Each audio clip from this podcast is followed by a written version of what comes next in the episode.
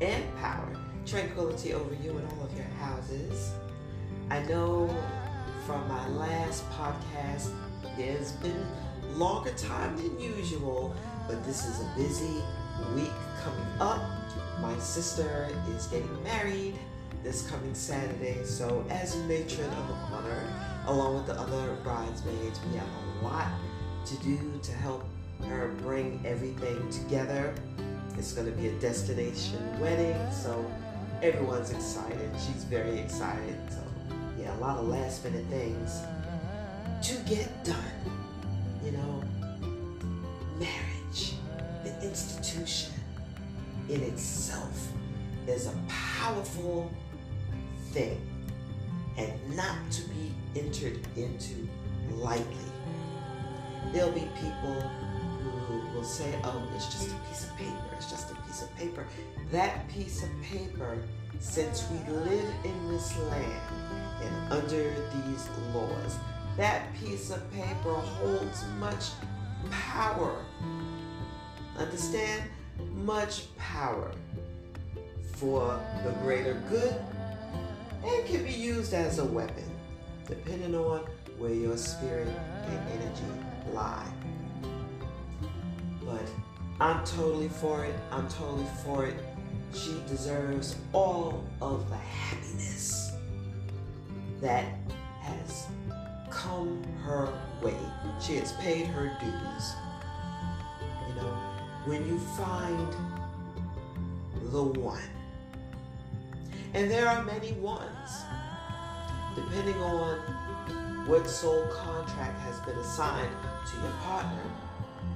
She had her previous husband passed away, treated her like the goddess that she is.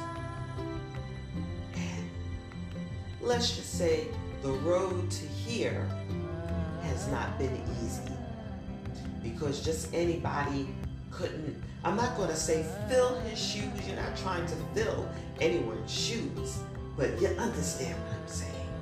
When you're accustomed to being treated a certain way with respect, honor, and dignity, you should and will not accept anything less. So, the universe has brought my soon to be brother in law in her path, and everything is syncing up lovely, most lovely, and I'm happy for her, and I wish her well. But yeah, for everyone, my desire is for everyone to find their bliss.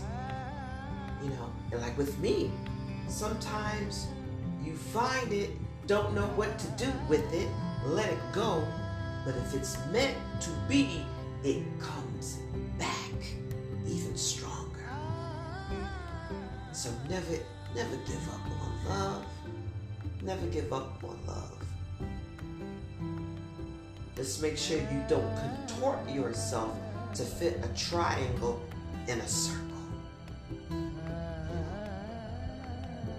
How did Eartha Kitt put it? Compromise? Why would this compromise? For what? For who?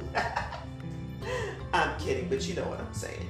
Don't twist yourself into becoming someone you are not thinking that's going to appease another person and maybe they'll pick me, pick me, pick me. We're not doing that. We're not doing that. If you're growing and evolving beautifully, you know, you don't have to walk lockstep because you're still individuals. But if you have the common destination, you'll get there all right.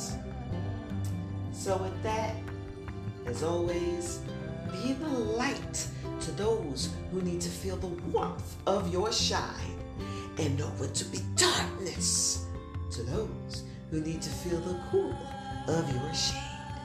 In all things, there is light.